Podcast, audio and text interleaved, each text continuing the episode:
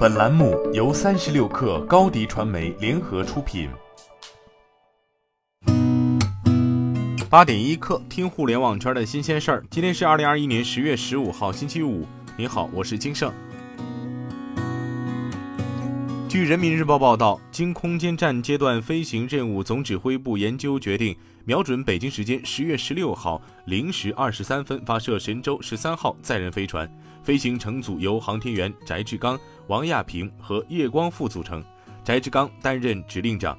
航天员翟志刚是中国首位出舱航天员，航天员王亚平执行过神舟十号载人飞行任务，航天员叶光富是首次飞行。目前执行此次发射任务的长征二号 F 遥十三火箭正在加注推进剂。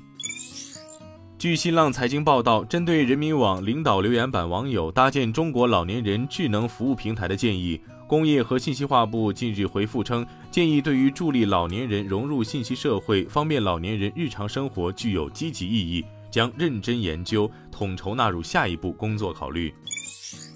据南方日报报道，第一百三十届中国进出口商品交易会暨珠江国际贸易论坛开幕式昨天顺利举行。第一百三十届广交会将于今天至十九号在线上线下同步举办，按十六大类商品设置五十一个展区，展位总数一万九千一百八十一个，参展企业七千七百九十五家。其中，进口展有欧洲、美国、加拿大等十五个国家和地区的九十二家企业线下参展，包括一批世界五百强和行业龙头企业。与此同时，线上平台在原有功能基础上，增加了采购商线下预办证、现场直播、专业论坛、助会商务、商旅服务、疫情防控等线上线下融合的服务，平台功能更加完善。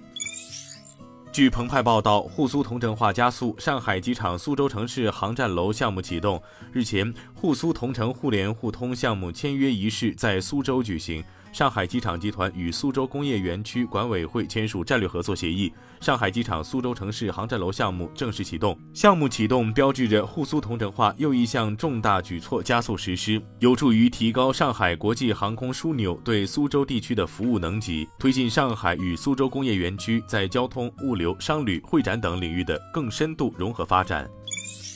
三十六氪获悉，自如 CEO 熊林接任董事长。据知情人士信息，居住和服务科技企业自如近日通过股东会决议，任命创始人 CEO 熊林担任公司董事长兼 CEO。自如同时宣布授予左晖先生永久名誉创始人、名誉董事长称号，以纪念他的宝贵贡献和遗产。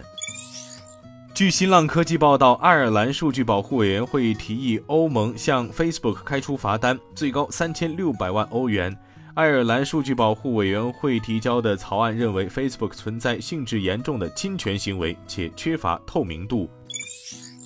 大众汽车正考虑最多裁员三万人，以削减成本，提高市场竞争力，从而更好地与特斯拉等对手竞争。对此，大众汽车发言人迈克尔·曼斯克表示。鉴于新的市场进入者，我们必须解决沃尔夫斯堡工厂的竞争力问题，这一点毋庸置疑。另据大众汽车首席技术官托马斯·施迈尔周三称，除了电池部门现有的 IPO 计划外，大众汽车还在考虑将其汽车充电和能源业务分拆上市。